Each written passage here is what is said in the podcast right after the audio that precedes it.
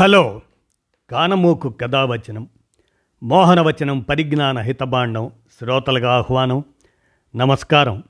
చదవదగునెవరు రాసిన తదుపరి చదివిన వెంటనే మరువక పలువురికి వినిపింపబూనినా అది ఏ పరిజ్ఞాన హితబాండమవు పో మహిళ మోహనవచనమై విరాజిల్లు. పరిజ్ఞాన హితబాండం లక్ష్యం ప్రతివారీ సమాచార హక్కు ఆస్ఫూర్తితోనే ఇప్పుడు. విజ్ఞానాన్వేషక ద్వయం చైతన్య మూక్ వారి సౌజన్యంతో సంక్రాంతిలో ఆవరించిన ఖగోళ అజ్ఞానం అనే అంశాన్ని మీ కానమోకు కథ వచ్చిన శ్రోతలకు మీ కానమోకు స్వరంలో ఇప్పుడు వినిపిస్తాను వినండి. సంక్రాంతిలో ఆవరించిన ఖగోళ అజ్ఞానం ఇక వినండి.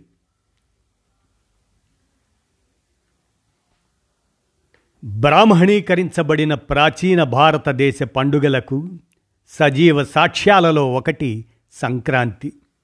ఇది ముఖ్యంగా వ్యవసాయ మరియు ఉత్పత్తి వర్గాల పండుగ అయినప్పటికీ ఎప్పటిలాగానే దీని చుట్టూ తమ తెలివి తక్కువ మెదడులేని అజ్ఞాన సిద్ధాంతాలను జొప్పించి బ్రాహ్మణీకరించింది బ్రాహ్మణ హిందూ వ్యవస్థ.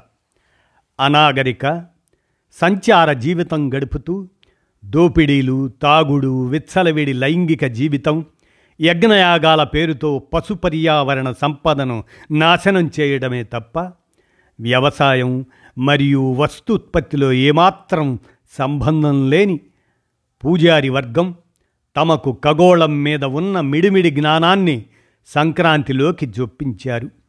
ఏ హిందూ మత గ్రంథంలో కూడా వ్యవసాయం ఎలా చేయాలి నాగలి ఎలా పట్టుకోవాలి దుక్కి దున్నడం ఎలాగా కోత కోయడం ఎలాగా ఎరువులను ఎలా తయారు చేసుకోవాలి అనే అంశాలే కనపడవు.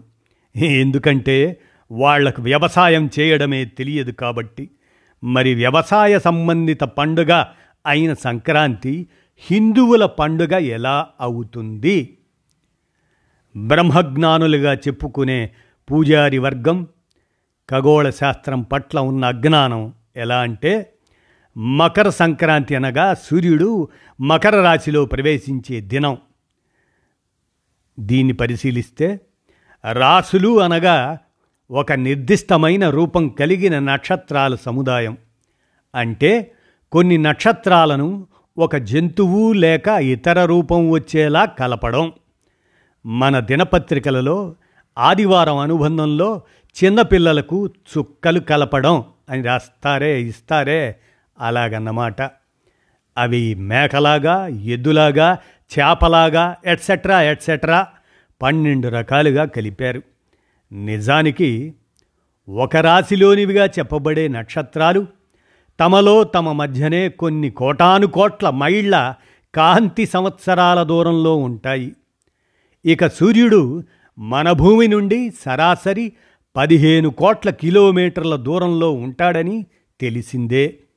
ఒకనొక నక్షత్రమైన సూర్యుడు మిగతా నక్షత్రాలలో కలిసి పాలపొంత కేంద్రం చుట్టూ తిరుగుతుంటాడే అని గాని కోట్ల కాంతి సంవత్సరాలు ప్రయాణించి నక్షత్రాల సముదాయాల మధ్యకు పోయే అవకాశం లేదు. భూమి నుండి ఆకాశంలో కనిపించే నక్షత్రాలు సూర్యుడు ఇతరత్ర అన్నీ కూడా ఒకే దూరంలో ఆకాశం అనే దుప్పటి మీద పరచబడి ఉన్నాయని భావించిన కాలంలో ఉద్భవించినవే ఈ రాసులు. సూర్యుడిని బంతి అనుకొని కొరకడం లాంటి కథలు కూడా అలాగే పుట్టినవే. సూర్యుడు దక్షిణార్ధ ప్రయాణం ఆపి ఉత్తర దిక్కుకు ప్రయాణిస్తాడు. సూర్యుడు భూమికి సంబంధించినంత వరకు ఏ దిక్కుకు ప్రయాణించడు? భూమే సూర్యుని చుట్టూ తిరుగుతుంటుంది. ఈ క్రమంలో భూగోళ అక్షాల ఇరవై తొమ్మిది పాయింట్ ఇరవై మూడు పాయింట్ నాలుగు డిగ్రీల వంపు యాక్సిల్ టిల్ట్ ఆఫ్ ఎర్త్. దానివల్ల సూర్యుని స్థానం మారుతున్నట్లు కనిపిస్తుందే కానీ నిజానికి సూర్యుడు భూమికి అటు నుండి ఇటు కదలడు.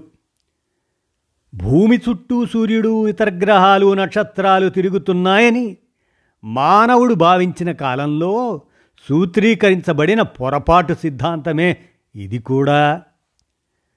అజ్ఞానకని మన పూజారి వర్గ వేదాలు ఖగోళ శాస్త్రానికి సంబంధించిన ఈ అజ్ఞానం ముఖ్యంగా వేదాల ద్వారా గ్రంథస్థం చేయబడి కొనసాగించబడుతుంది.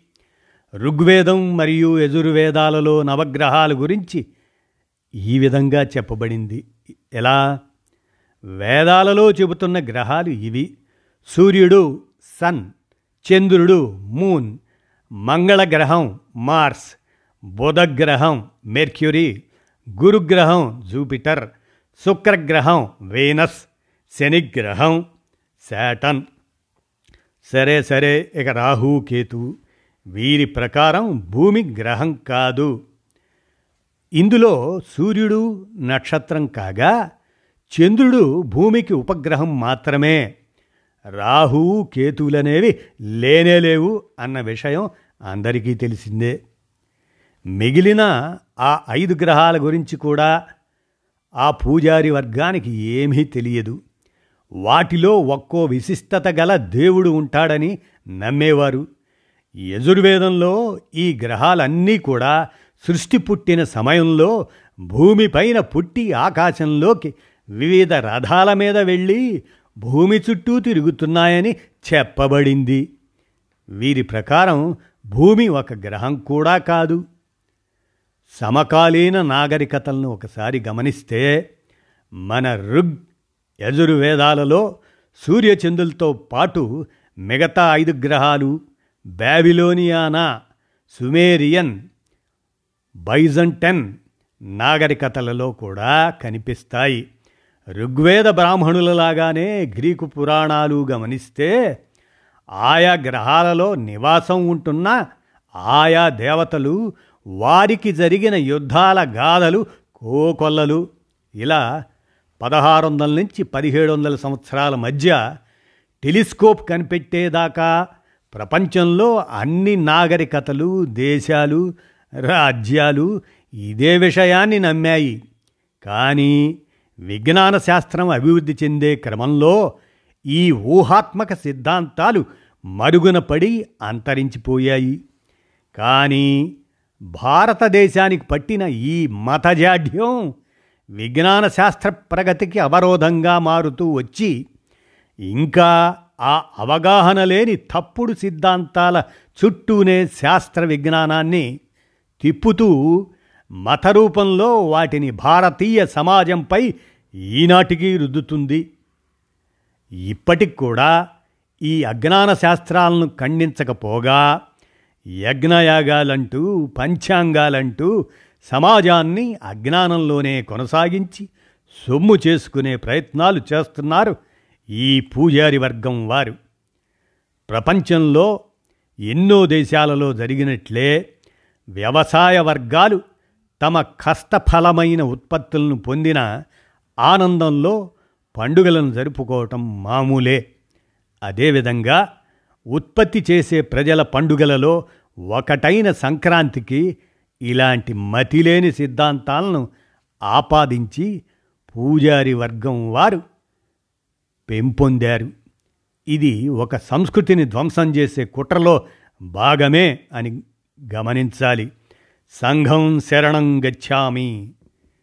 ఇదండి సంక్రాంతిలో ఆవరించిన ఖగోళ అజ్ఞానం అనేటువంటి విషయాన్ని విజ్ఞానాన్వేషక ద్వయం చైతన్య మూక్ వారి సౌజన్యంతో మీ కానమూకు కథ వచ్చిన శ్రోతలకు మీ కానమూకు స్వరంలో వినిపించాను. విన్నారుగా ధన్యవాదాలు.